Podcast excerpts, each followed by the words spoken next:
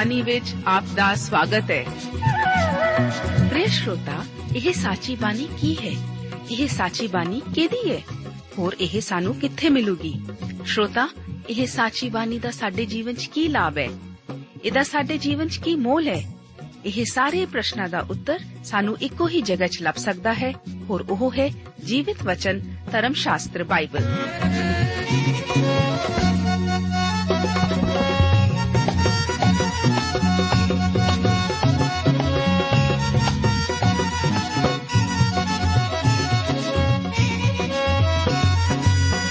ਧਰਮ ਸ਼ਾਸਤਰ ਬਾਈਬਲ। ਉਹੀ ਜੀਵਿਤ ਵਚਨ ਦਾ ਅਸੀਂ ਇਸ ਕਾਰਜਕ੍ਰਮ ਵਿੱਚ ਅਧਿਐਨ ਕਰਾਂਗੇ।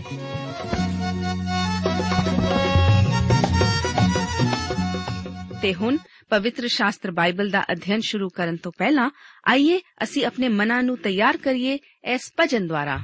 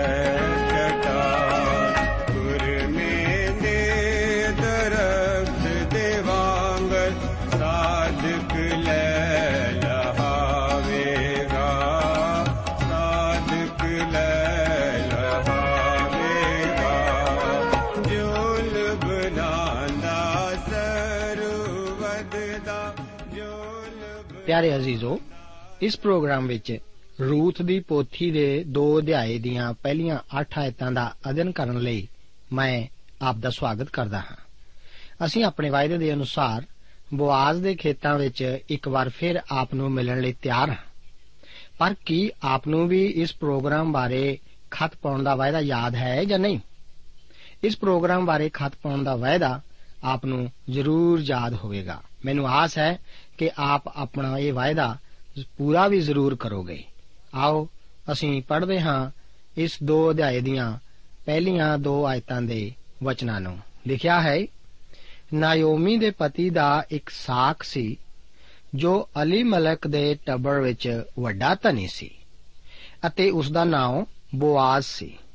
ਸੋ ਮੁਆਬਣ ਰੂਥ ਨੇ ਨਾਯੋਮੀ ਨੂੰ ਆਖਿਆ, ਮੈਨੂੰ ਪ੍ਰਵਾਨਗੀ ਦੇਵੇਂ ਤਾਂ ਮੈਂ ਪੈਲੀਆਂ ਵਿੱਚ ਜਾਵਾਂ ਅਤੇ ਜਿਹਦੀ ਨਿਗਾਹ ਵਿੱਚ ਮੈਂ ਕਿਰਪਾ ਪਾਵਾਂ, ਉਹਦੇ ਮਗਰ ਸਿੜਾ ਚੁਗਣ ਲਵਾਂ। ਇੱਥੇ ਬਵਾਜ਼ ਨਾਲ ਸਾਡੀ ਮੁਲਾਕਾਤ ਹੁੰਦੀ ਹੈ। ਅਸਲ ਵਿੱਚ ਉਹ ਹੀ ਇਸ ਸਾਰੀ ਕਹਾਣੀ ਦਾ ਨਾਇਕ ਹੈ ਉਹੀ ਹੈ ਜੋ ਕਿ ਸਾਡੇ ਵਾਸਤੇ ਇੱਕ ਛੁਟਕਾਰਾ ਦੇਣ ਵਾਲੇ ਸਾਖ ਦੀ ਮਿਸਾਲ ਪੇਸ਼ ਕਰਦਾ ਹੈ। ਪਰ ਇਹ ਸਭ ਕੁਝ ਜ਼ਰਾ ਦੇਰ ਬਾਅਦ ਪੇਸ਼ ਕੀਤਾ ਜਾਵੇਗਾ। ਇੱਥੇ ਉਸ ਦੀ ਮੁਲਾਕਾਤ ਨਾਇਓਮੀ ਦੇ ਇੱਕ ਪਤੀ ਦੇ ਸਾਕ ਵਜੋਂ ਕਰਵਾਈ ਗਈ ਹੈ। ਅਸਲ ਵਿੱਚ ਇੱਥੇ ਉਸ ਨੂੰ ਪ੍ਰਭੂ ਯੀਸ਼ੂ ਮਸੀਹ ਦੀ ਇੱਕ ਤਸਵੀਰ ਅਤੇ ਮਿਸਾਲ ਕਿਹਾ ਬਗੈਰ ਮੈਂ ਅੱਗੇ ਨਹੀਂ ਵਧ ਸਕਦਾ। ਮੇਰੇ ਅਤੇ ਆਪ ਬਾਰੇ ਇਹ ਕਿਹਾ ਗਿਆ ਹੈ ਕਿ ਸਾਡੀ ਵੀ ਇੱਕ ਸਾਖ ਹੈ ਜੋ ਕਿ ਸਾਡੇ ਵਾਂਗ ਹੀ ਬਣਾਇਆ ਗਿਆ ਸੀ, ਪਰ ਫਿਰ ਵੀ ਉਹ ਪਵਿੱਤਰ નિર્ਦੋਸ਼ ਨਿਰਮਲ, ਪਾਪੀਆਂ ਤੋਂ ਨਿਆਰਾ ਅਤੇ ਆਕਾਸ਼ਾਂ ਤੋਂ ਉੱਚਾ ਕੀਤਾ ਗਿਆ ਸੀ। ਉਹ ਸਾਡਾ ਪੂਰਾ ਪੂਰਾ ਛੁਟਕਾਰਾ ਕਰਨ ਦੇ ਯੋਗ ਹੈ। ਬੁਆਜ਼ ਨਾਂ ਦਾ ਅਰਥ ਹੈ ਤਾਕਤ। ਉਹ ਵੱਡਾ ਧਨੀ ਸੀ। ਉਸ ਨੂੰ ਧਨ, ਵਿਵਸਥਾ ਅਤੇ ਯੁੱਧ ਦਾ ਧਨੀ ਮਨੁੱਖ ਵੀ ਕਿਹਾ ਜਾ ਸਕਦਾ ਹੈ। ਉਹ ਅਲੀ ਮਲਕ ਦੇ ਟੱਬਰ ਵਿੱਚੋਂ ਸੀ। ਇੱਥੇ ਸਾਨੂੰ ਤਿੰਨ ਅਨੋਖੇ ਨਿਯਮਾਂ ਬਾਰੇ ਦੱਸਿਆ ਗਿਆ ਹੈ। ਇਹਨਾਂ ਦਾ ਸਾਡੇ ਅਜੋਕੀ ਵਿਧਾਨ ਪ੍ਰਣਾਲੀ ਨਾਲ ਕੋਈ ਸੰਬੰਧ ਨਹੀਂ ਹੈ। ਸਿਲਾ ਝੁਗਣਾ ਮੂਸਾ ਦੀ ਵਿਵਸਥਾ ਦਾ ਇੱਕ ਭਾਗ ਸੀ। ਇਹ ਪਰਮੇਸ਼ਵਰ ਦੁਆਰਾ ਗਰੀਬਾਂ ਦੀ ਦੇਖਭਾਲ ਕਰਨ ਦਾ ਤਰੀਕਾ ਸੀ। ਰੂਥ ਅਤੇ ਬੋਆਜ਼ ਬਹੁਤ ਗਰੀਬ ਹਨ। ਇਸ ਅਨੋਖੇ ਨਿਯਮ ਦਾ ਉਲੇਖ ਕਈ ਥਾਵਾਂ ਉੱਤੇ ਮਿਲਦਾ ਹੈ। ਮਿਸਾਲ ਵਜੋਂ ਲੇਵੀਆਂ ਦੀ ਪੋਥੀ ਉਸ ਦੇ 19 ਅਧਿਆਏ ਦੀਆਂ 9 ਅਤੇ 10 ਆਇਤਾਂ ਦੇ ਵਚਨ ਹਨ ਕਿ ਜਿਸ ਵੇਲੇ ਤੁਸੀਂ ਆਪਣੀ ਧਰਤੀ ਦੀ ਵਾਢੀ ਕਰੋ, ਤਾਂ ਤੂੰ ਮੂਲੋਂ ਆਪਣੀ ਪੈਲੀ ਦੀਆਂ ਨੌਕਰਾਂ ਦੀ ਵਾਢੀ ਨਾ ਕਰੀ, ਨਾ ਤੂੰ ਆਪਣੀ ਵਾਢੀ ਦਾ ਸਿਲਾ ਸਾਂਭੀ, ਅਤੇ ਤੂੰ ਆਪਣੇ ਦਾਖਾਂ ਦੇ ਬਾਗਾਂ ਦਾ ਸਿਲਾ ਨਾ ਚੁਗੀ, ਅਤੇ ਤੂੰ ਆਪਣੇ ਦਾਖਾਂ ਦੇ ਬਾਗਾਂ ਦੇ ਸਾਰੇ ਦਾਣੇ ਨਾ ਸਾਂਭੀ, ਤੂੰ ਕੰਗਾਲ ਅਤੇ ਓਪਰੇ ਦੇ ਲਈ ਛੱਡ ਦੇਵੀਂ। ਮੈਂ ਯਹੋਵਾ ਤੁਹਾਡਾ ਪਰਮੇਸ਼ਵਰ ਹਾਂ। ਪਰਮੇਸ਼ਵਰ ਨੇ ਕੋਈ ਗਰੀਬੀ ਵਿਰੋਧੀ ਅਭਿਆਨ ਨਹੀਂ ਸੀ ਚਲਾਇਆ, ਜੋ ਕਿ ਐਵੇਂ ਹੀ ਉਹਨਾਂ ਨੂੰ ਪੈਸਾ ਦਿੰਦਾ ਰਹੇ। ਉਹਨਾਂ ਨੂੰ ਜਾ ਕੇ ਸਿੜਾ ਚੁਗਣਾ ਪੈਣਾ ਸੀ। ਇਹ ਨਿਯਮ ਜ਼ਮੀਂਦਾਰ ਉਤੇ ਲਾਗੂ ਹੁੰਦਾ ਸੀ। ਇਸ ਤੋਂ ਬਾਅਦ ਲੇਵੀਆਂ ਦੀ ਪੋਥੀ ਦੇ 23 ਅਧਿਆਏ ਦੀਆਂ 22 ਆਇਤ ਦੇ ਵਚਨ ਹਨ, ਜਿਸ ਵੇਲੇ ਤੁਸੀਂ ਆਪਣੇ ਦੇਸ਼ ਦੀ ਹਾੜੀ ਵੱਢੋ, ਤਾਂ ਤੂੰ ਵੱਢਣ ਵੇਲੇ ਆਪਣੀ ਪੈਲੀ ਦੀਆਂ ਨੁਕਰਾਂ ਸਾਰੀਆਂ ਨਾ ਵੱਢੀ, ਨਾ ਤੂੰ ਆਪਣੀ ਹਾੜੀ ਦਾ ਕੋਈ ਸਿਲਾ ਚੁਗੀ। ਤੂੰ ਉਹਨਾਂ ਨੂੰ ਕੰਗਾਲ ਅਤੇ ਓਪਰੇ ਦੇ ਲਈ ਛੱਡੀ, ਮੈਂ ਯਹੋਵਾ ਤੁਹਾਡਾ ਪਰਮੇਸ਼ਵਰ ਹਾਂ। ਵਿਵਸਥਾ ਸਾਰ ਉਸ ਦਾ 24 ਅਧਿਆਇ ਅਤੇ ਇਸ ਦੀ 19 ਆਇਤ ਵਿੱਚ ਇਸੇ ਬਾਰੇ ਕਿਹਾ ਗਿਆ ਹੈ ਕਿ ਉਹ ਪਰਦੇਸੀ, ਯਤੀਮ ਅਤੇ ਵਿਧਵਾ ਲਈ ਰਹਿਣ ਦੇਵੇ। ਇਹ ਪਰਮੇਸ਼ਵਰ ਦੁਆਰਾ ਗਰੀਬਾਂ ਦੀ ਦੇਖਭਾਲ ਕਰਨ ਦਾ ਤਰੀਕਾ ਸੀ। ਉਸਨੇ ਉਹਨਾਂ ਨੂੰ ਕੁਝ ਕਰਨ ਲਈ ਦਿੱਤਾ ਸੀ। ਜੋ ਕੁਝ ਉਹ ਹਾਸਲ ਕਰਦੇ ਸਨ, ਉਸ ਲਈ ਕੰਮ ਕਰਨਾ ਪੈਂਦਾ ਸੀ। ਉਹ ਖੇਤਾਂ ਵਿੱਚ ਜਾ ਕੇ ਸਿਲਾ ਚੁਗ ਸਕਦੇ ਸਨ ਅਤੇ ਉਹਨਾਂ ਨੂੰ ਇਹ ਹੱਥੀਂ ਹੀ ਕਰਨਾ ਪੈਂਦਾ ਸੀ। ਹੱਥੀਂ ਇਸ ਨੂੰ ਕਰਨਾ ਜ਼ਿਆਦਾ ਗੁਣਕਾਰੀ ਨਹੀਂ ਸੀ ਹੁੰਦਾ। ਜਦੋਂ ਵਾਢੇ ਇੱਕ ਵਾਰ ਵੱਢ ਹਟਣ, ਤਾਂ ਪਿੱਛੇ ਰਹੇ ਨੂੰ ਦੁਬਾਰਾ ਨਹੀਂ ਸੀ ਵੱਢ ਸਕਦੇ। ਇਸ ਤੋਂ ਬਾਅਦ ਤਾਂ ਗਰੀਬ ਹੀ ਆ ਕੇ ਸਿਲਾ ਚੁਗ ਸਕਦੇ ਸਨ। ਮੇਰੇ ਵਿਚਾਰ ਵਿੱਚ ਇਹ ਪਰਮੇਸ਼ਵਰ ਦਾ ਤਰੀਕਾ ਬਹੁਤ ਉੱਤਮ ਸੀ। ਜਦੋਂ ਕਿ ਗਰੀਬਾਂ ਵੱਲ ਕੋਈ ਜ਼ਰਾ ਵੀ ਧਿਆਨ ਨਹੀਂ ਸੀ ਦਿੰਦਾ। ਦੋਸਤੋ, ਪਰਮੇਸ਼ਵਰ ਨੂੰ ਗਰੀਬਾਂ ਦਾ ਖਿਆਲ ਹੈ। ਆਪ ਵਿੱਚੋਂ ਬਹੁਤੇ ਯਾਦ ਕਰ ਸਕਦੇ ਹਨ ਕਿ ਜਦੋਂ ਆਪ ਗਰੀਬ ਸੀ। ਆਪ ਕਦੋਂ ਗਰੀਬ ਸੀ? ਮੈਂ ਖੁਦ ਵੀ ਇੱਕ ਬਹੁਤ ਗਰੀਬ ਬੱਚਾ ਅਤੇ ਲੜਕਾ ਸੀ। ਹੋ ਸਕਦਾ ਹੈ ਕਿ ਆਪ ਦਾ ਪਿਛੋਕੜ ਵੀ ਇਹੋ ਹੀ ਹੋਵੇ। ਪਰਮੇਸ਼ਵਰ ਦੇ ਵਚਨ ਦਾ ਸਾਡੇ ਉੱਤੇ ਇੱਕ ਬਹੁਤ ਵੱਡਾ ਅਹਿਸਾਨ ਹੈ। ਕਿਉਂਕਿ ਇਹ ਤਾਂ ਪਰਮੇਸ਼ਵਰ ਦਾ ਵਚਨ ਹੀ ਹੈ, ਜਿਸ ਦੁਆਰਾ ਕਿਸੇ ਗਰੀਬ ਵਿਅਕਤੀ ਨੂੰ ਮੌਕਾ ਮਿਲਦਾ ਹੈ। ਇਹ ਸੱਚਮੁੱਚ ਪਰਮੇਸ਼ਵਰ ਦਾ ਇੱਕ ਅਨੋਖਾ ਪ੍ਰਬੰਧ ਸੀ। ਰੂਤ ਪਰਦੇਸ਼ੀ ਹੋਣ ਦੇ ਨਾਲ-ਨਾਲ ਗਰੀਬ ਵੀ ਸੀ। ਉਸਨੇ ਨਾਇਓਮੀ ਨੂੰ ਪੁੱਛਿਆ ਸੀ ਕਿ ਉਹ ਉਸ ਨੂੰ ਬਾਹਰ ਜਾ ਕੇ ਸਿੜਾ ਚੁਗਣ ਦੇਵੇ ਅਤੇ ਨਾਇਓਮੀ ਨੇ ਉਸ ਨੂੰ ਜਾਣ ਦਿੱਤਾ ਸੀ। ਦੋ ਅਧਿਆਏ ਉਸ ਦੀ ਤਿੰਨ ਆਇਤ ਦੇ ਵਚਨ ਇਸ ਪ੍ਰਕਾਰ ਹਨ, ਉਹ ਉਸ ਨੂੰ ਬੋਲੀ, ਜਾ ਮੇਰੀ ਧੀਏ। ਸੋ ਉਹ ਗਈ ਅਤੇ ਪੈਲੀ ਵਿੱਚ ਵੜ ਕੇ ਵਾਢਿਆਂ ਦੇ ਮਗਰ ਸਿਲਾ ਚੁਗਣ ਲੱਗੀ ਅਤੇ ਸੰਜੋਗ ਨਾਲ ਉਹ ਅਲੀ ਮਲਕ ਦੇ ਸਾਕ ਬੁਆਜ਼ ਦੀ ਪੈਲੀ ਵਿੱਚ ਜਾ ਵੜੀ। ਹੁਣ ਅਸੀਂ ਰੂਥ ਨੂੰ ਉਸ ਲੜਕੀ ਦੀ ਤਰ੍ਹਾਂ ਦੇਖਦੇ ਹਾਂ, ਜੋ ਕਿ ਬੈਤਲਹਿਮ ਤੋਂ ਨਿਕਲ ਕੇ ਪਹਿੇ ਪਹਿੇ ਤੁਰੀ ਜਾਂਦੀ ਹੈ। ਪਰ ਇਹ ਨਹੀਂ ਜਾਣਦੀ ਕਿ ਉਹ ਸਿਲਾ ਕਿਸ ਖੇਤ ਵਿੱਚੋਂ ਚੁਗੇ। ਉਹ ਬਵਾਜ਼ ਦੇ ਖੇਤਾਂ ਦੇ ਰਾਹ ਕਿਵੇਂ ਪਵੇ? ਇਹ ਤਾਂ ਬਹੁਤ ਰੋਚਕ ਹੈ ਕਿ ਉਹ ਉਸੇ ਦੇ ਰਾਹ ਪਈ ਸੀ। ਹੁਣ ਉਹ ਉਸ ਖਾਸ ਖੇਤ ਨੂੰ ਕਿਵੇਂ ਜਾਣੇ? ਬੈਤਲਹਿਮ ਉਸ ਸਮੇਂ ਦੇ ਫਿਲਿਸਤੀਨ ਵਿੱਚ ਇੱਕ ਖਾਸ ਸ਼ਹਿਰ ਹੈ ਸੀ। ਇਹ ਵੀ ਬਾਕੀ ਸ਼ਹਿਰਾਂ ਦੀ ਤਰ੍ਹਾਂ ਇੱਕ ਪਹਾੜੀ ਉੱਤੇ ਹੀ ਉਸਾਰਿਆ ਗਿਆ ਸੀ। ਜਦੋਂ ਉਸ ਦਿਨ ਰੂਤ ਬੈਤਲਹਿਮ ਤੋਂ ਬਾਹਰ ਗਈ ਸੀ, ਉਸ ਨੂੰ ਜ਼ਰਾ ਵੀ ਨਹੀਂ ਸੀ ਪਤਾ ਕਿ ਉਹ ਕਿੱਧਰ ਜਾਵੇ। ਬਾਣੀ ਦੱਸਦੀ ਹੈ ਕਿ ਸੰਜੋਗ ਨਾਲ ਉਹ ਅਲੀ ਮਲਕ ਦੇ ਸਾਖ ਬਵਾਜ਼ ਦੀ ਪੈਲੀ ਵਿੱਚ ਜਾ ਵੜੀ। ਉਸ ਦੇ ਵਿਚਾਰ ਵਿੱਚ ਤਾਂ ਇਹ ਸਿਰਫ ਇੱਕ ਅਚਾਨਕ ਹੀ ਇੰਜ ਹੋ ਗਿਆ ਸੀ। ਹੁਣ ਸਾਡੇ ਫਿਰ ਇਹ ਸਵਾਲ ਉੱਠਦਾ ਹੈ ਕਿ ਉਸ ਨੂੰ ਬਵਾਜ਼ ਦੇ ਖੇਤ ਦੇ ਰਾਹ ਦਾ ਪਤਾ ਕਿਵੇਂ ਲੱਗਾ? ਉਹ ਠੀਕ ਉਸੇ ਹੀ ਖੇਤ ਵਿੱਚ ਕਿਵੇਂ ਜਾਵੇ? ਕੀ ਪਰਮੇਸ਼ਵਰ ਨੇ ਹਰੀਆਂ ਅਤੇ ਲਾਲ ਬੱਤੀਆਂ ਨਾਲ ਇਸ਼ਾਰਾ ਜਾਂ ਤੀਰ ਦਾ ਇਸ਼ਾਰਾ ਲਾ ਕੇ ਉਸ ਨੂੰ ਠੀਕ ਖੇਤ ਵਿੱਚ ਪਹੁੰਚਾਇਆ ਸੀ? ਅਜਿਹਾ ਨਹੀਂ ਸੀ ਉਸਨੇ ਕੀਤਾ। ਫਿਰ ਕੀ ਆਕਾਸ਼ੋਂ ਕੋਈ ਆਵਾਜ਼ ਆਈ ਸੀ? ਅਜਿਹਾ ਵੀ ਨਹੀਂ ਸੀ। ਉਸਨੇ ਤਾਂ ਕੋਈ ਦਰਸ਼ਨ ਵੀ ਨਹੀਂ ਸੀ ਵੇਖਿਆ। ਜੀ ਹਾਂ, ਉਹ ਦੁਨੀਆ ਵਿੱਚ, ਉਸ ਠੀਕ ਖੇਤ ਵਿੱਚ ਕਿਵੇਂ ਦਾਖਲ ਹੋਵੇਗੀ? ਆਓ ਰੂਤ ਤੋਂ ਪੁੱਛਦੇ ਹਾਂ। ਉਹ ਆਖਦੀ ਹੈ ਕਿ ਮੇਰਾ ਤਾਂ ਸੰਜੋਗ ਹੀ ਬਵਾਜ਼ ਦੇ ਖੇਤ ਵਿੱਚ ਵੜਨ ਦਾ ਸੀ। ਇਹ ਮਨੁੱਖੀ ਵਿਚਾਰ ਵਿੱਚ ਤਾਂ ਇੱਕ ਘਟਨਾ ਹੀ ਹੋ ਸਕਦੀ ਹੈ। ਪਰ ਪਰਮੇਸ਼ਵਰ ਦੀ ਨਜ਼ਰ ਵਿੱਚ ਇਹ ਕੁਝ ਹੋਰ ਹੀ ਹੈ। ਉਹ ਖੁਦ ਹੀ ਉਸ ਨੂੰ ਠੀਕ ਖੇਤ ਵਿੱਚ ਜਾਣ ਲਈ ਉਸ ਦੀ ਅਗਵਾਈ ਕਰਨ ਜਾ ਰਿਹਾ ਹੈ। ਮੇਰੇ ਦੋਸਤ, ਪਰਮੇਸ਼ਵਰ ਅੱਜ ਕੱਲ ਇਸ ਤਰ੍ਹਾਂ ਅਗਵਾਈ ਨਹੀਂ ਕਰਦਾ ਅਤੇ ਮੇਰਾ ਵਿਚਾਰ ਹੈ ਕਿ ਉਸਨੇ ਇਸ ਤਰ੍ਹਾਂ ਬਹੁਤਿਆਂ ਦੀ ਅਗਵਾਈ ਕੀਤੀ ਵੀ ਨਹੀਂ ਹੈ। ਪੁਰਾਣੇ ਨੇਮ ਵਿੱਚ ਉਸਨੇ ਕੁਝ ਲੋਕਾਂ ਦੀ ਇਸ ਤਰ੍ਹਾਂ ਪ੍ਰਤੱਖ ਢੰਗ ਨਾਲ ਅਗਵਾਈ ਕੀਤੀ ਸੀ। ਪਰ ਰੂਥ ਉਹਨਾਂ ਵਿੱਚੋਂ ਕਿਵੇਂ ਇੱਕ ਨਹੀਂ ਸੀ। ਇਸ ਤਰ੍ਹਾਂ ਜਾਪਦਾ ਹੈ ਕਿ ਰੂਥ ਦਾ ਫੈਸਲਾ ਹੀ ਜ਼ਿਆਦਾ ਮਹੱਤਵਪੂਰਨ ਸੀ ਜੋ ਕਿ ਬਾਕੀ ਫੈਸਲੇ ਕੀਤੇ ਗਏ ਸਨ।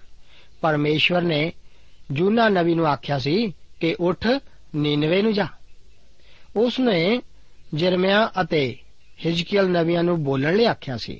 ਜੋ ਕੁਝ ਵੀ ਪਰਮੇਸ਼ਵਰ ਨੇ ਇਹਨਾਂ ਮਨੁੱਖਾਂ ਨੂੰ ਕਿਹਾ ਸੀ ਉਸ ਦਾ ਇੰਨਾ ਮਹੱਤਵ ਨਹੀਂ ਸੀ, ਜਿੰਨਾ ਕਿ ਰੂਥ ਦਾ ਇਸ ਠੀਕ ਖੇਤ ਵਿੱਚ ਵੜਨ ਦਾ ਮਹੱਤਵ ਹੈ। ਕਿਉਂਕਿ ਯੀਸ਼ੂ ਮਸੀਹ ਦਾ ਬੈਤਲਹਿਮ ਵਿੱਚ ਜਨਮ ਲੈਣਾ ਰੂਥ ਦੇ ਠੀਕ ਇਸੇ ਖੇਤ ਵਿੱਚ ਵੜਨ ਉਤੇ ਨਿਰਭਰ ਸੀ। ਇਸ ਸਭ ਵਿੱਚ ਪਰਮੇਸ਼ਵਰ ਖੁਦ ਹੀ ਭਾਰੂ ਹੈ। ਪ੍ਰਭੂ ਦੀ ਇੱਛਾ ਬਾਰੇ ਇਹ ਇੱਕ ਅਦਭੁਤ ਗੱਲ ਹੀ ਹੈ। ਮੈਂ ਇਸ ਬਾਰੇ ਪੂਰਾ ਪੂਰਾ ਨਹੀਂ ਜਾਣਦਾ ਕਿ ਪਰਮੇਸ਼ਵਰ ਨੂੰ ਸਾਨੂੰ ਕੋਈ ਨਕਸ਼ਾ ਦੇਣ ਦੀ ਜ਼ਰੂਰਤ ਵੀ ਹੈ ਜਾਂ ਨਹੀਂ। ਮੇਰੀ ਖਾਹਿਸ਼ ਹੈ ਕਿ ਸਾਨੂੰ ਇਸ ਬਾਰੇ ਸਾਫ਼-ਸਾਫ਼ ਪਤਾ ਹੁੰਦਾ ਜਦੋਂ ਤੱਕ ਪਰਮੇਸ਼ਵਰ ਦੀ ਇੱਛਾ ਦਾ ਸੰਬੰਧ ਤੁਹਾਡੇ ਜੀਵਨ ਨਾਲ ਹੈ, ਜੇਕਰ ਆਪ ਸੋਚਦੇ ਹੋ ਕਿ ਪਰਮੇਸ਼ਵਰ ਹਰ ਨੁੱਕਰ ਉੱਤੇ ਤੁਹਾਡੇ ਲਈ ਇੱਕ ਹਰੀ ਬੱਤੀ ਜਾਂ ਤੀਰ ਦਾ ਨਿਸ਼ਾਨ ਲਗਾਉਣ ਜਾ ਰਿਹਾ ਹੈ ਜਾਂ ਫਿਰ ਆਕਾਸ਼ੋਂ ਇੱਕ ਆਵਾਜ਼ ਦੇਣ ਜਾ ਰਿਹਾ ਹੈ, ਤਾਂ ਆਪ ਗਲਤ ਹੋ। ਉਹ ਇਸ ਤਰ੍ਹਾਂ ਨਹੀਂ ਕਰਦਾ। ਅਤੇ ਮੇਰਾ ਵਿਚਾਰ ਹੈ ਕਿ ਕਦੇ-ਕਦੇ ਪਰਮੇਸ਼ਵਰ ਸਾਨੂੰ ਗਲਤ ਰਾਹ ਉੱਤੇ ਜਾਣ ਵੀ ਦਿੰਦਾ ਹੈ। ਕਦੇ-ਕਦੇ ਆਪ ਵੀ ਗਲਤ ਫੈਸਲੇ ਜ਼ਰੂਰ ਕਰ ਸਕਦੇ ਹੋ।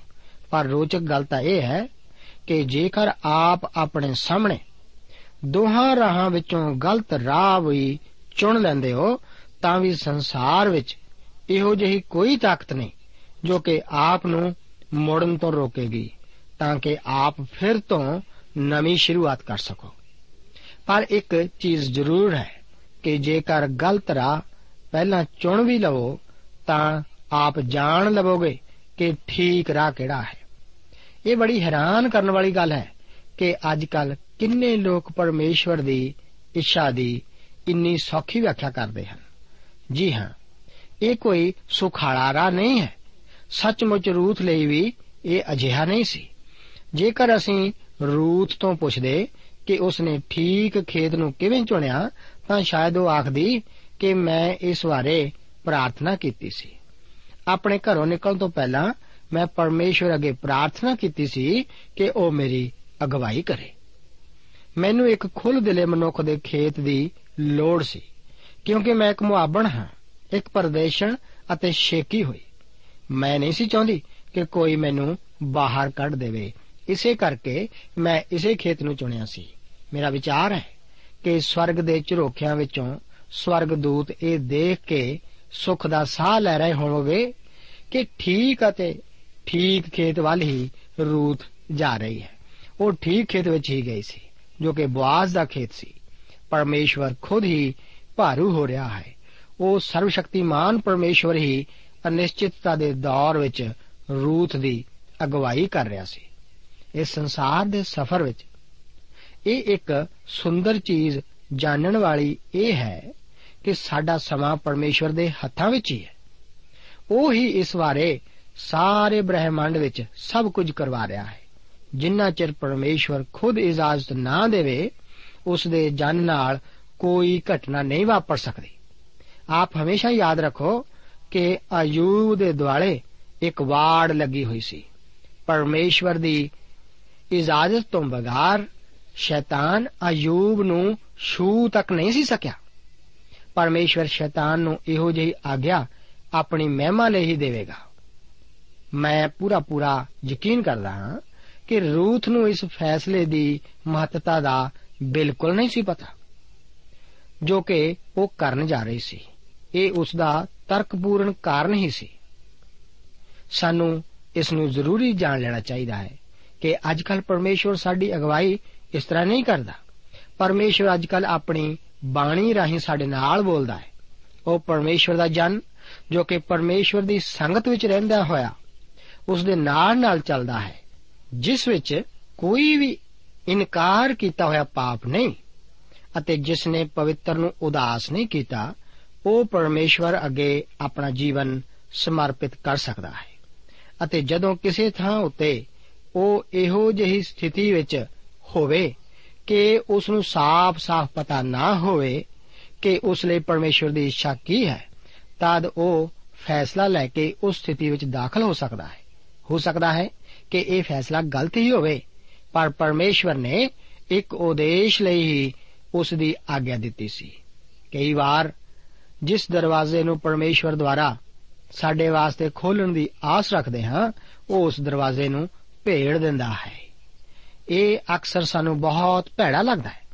ਪਰ ਕੁਝ ਦੇਰ ਬਾਅਦ ਅਸੀਂ ਇਹ ਜਾਣ ਜਾਂਦੇ ਹਾਂ ਕਿ ਸਾਡੇ ਲਈ ਇਸ ਦਰਵਾਜ਼ੇ ਦਾ ਭੇੜਿਆ ਜਾਣਾ ਹੀ ਬਿਹਤਰ ਸੀ। ਕਈ ਵਾਰ ਤਾਂ ਇਹ ਯਾਕੂਬ ਦੀ ਮੌਤ ਤੋਂ ਬਾਅਦ ਯੂਸਫ ਦੁਆਰਾ ਆਪਣੇ ਭਰਾਵਾਂ ਨੂੰ ਕਹੇ ਸ਼ਬਦਾਂ ਵਾਂਗ ਹੀ ਹੁੰਦਾ ਹੈ, ਜਿੱਥੇ ਉਹ ਆਖਦਾ ਹੈ ਕਿ ਤੁਸੀਂ ਤਾਂ ਮੇਰੇ ਵਿਰੁੱਧ ਬੁਰੀਾਈ ਦਾ ਦਾਇਆ ਕੀਤਾ, ਪਰ ਪਰਮੇਸ਼ਵਰ ਨੇ ਉਸ ਨੂੰ ਭਲਾਈ ਦਾ ਦਾਇਆ ਬਣਾਇਆ, ਤਾਂ ਜੋ ਬਹੁਤ ਸਾਰੇ ਲੋਕਾਂ ਨੂੰ ਜਿੰਦਾ ਰੱਖੇ, ਜਿਵੇਂ ਇਸ ਵੇਲੇ ਹੋਇਆ ਹੈ। ਇਹ ਕਿੰਨਾ ਅਦਭੁਤ ਹੈ ਅਤੇ ਇਹ ਆਪ ਸਾਡੇ ਵਾਸਤੇ ਅੱਜ ਉਤਸ਼ਾਹ ਦਾ ਕਾਰਨ ਹੋ ਸਕਦਾ ਹੈ।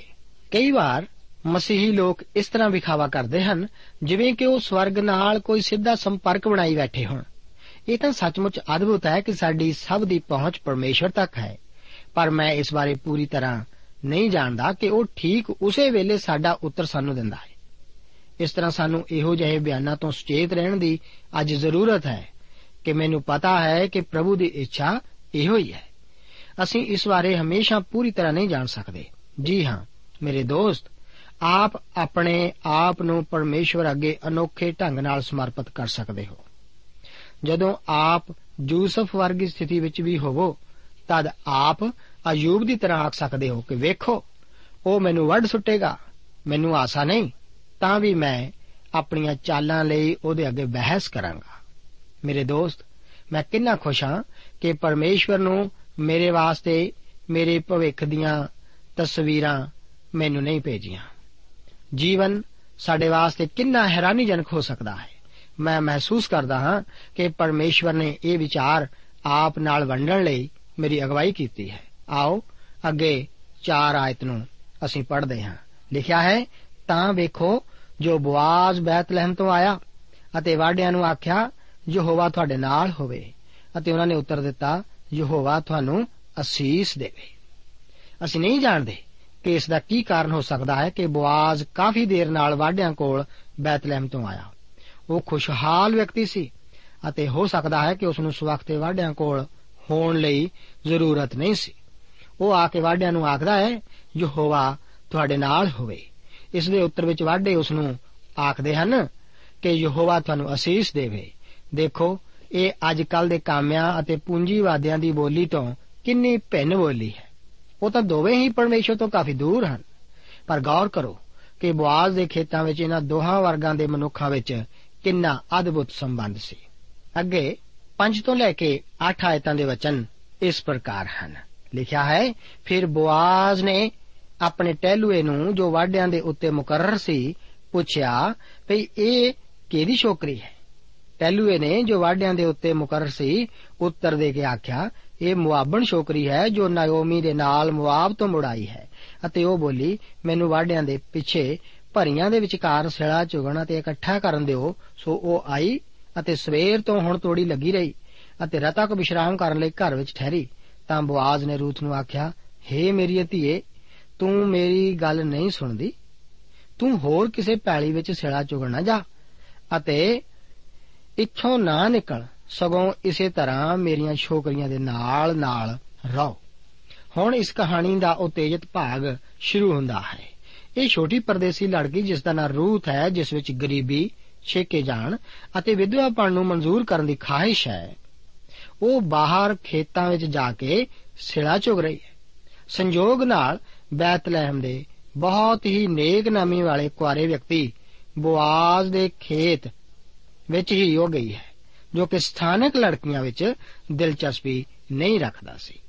ਹੁਣ ਉਹ ਆਪਣੀ ਨਜ਼ਰ ਵਿੱਚ ਇਸ ਛੋਟੀ ਮੁਆਬੀ ਵਿਧਵਾ ਉਤੇ ਰੱਖਦਾ ਹੈ। ਉਹ ਪੁੱਛਦਾ ਹੈ ਕਿ ਇਹ ਇਸ ਜਗਤ ਵਿੱਚ ਕਿੱਥੇ ਛੁਪੀ ਰਹੀ ਕਿ ਮੈਂ ਉਸ ਨੂੰ ਪਹਿਲਾਂ ਕਿਉਂ ਨਹੀਂ ਮਿਲ ਸਕਿਆ?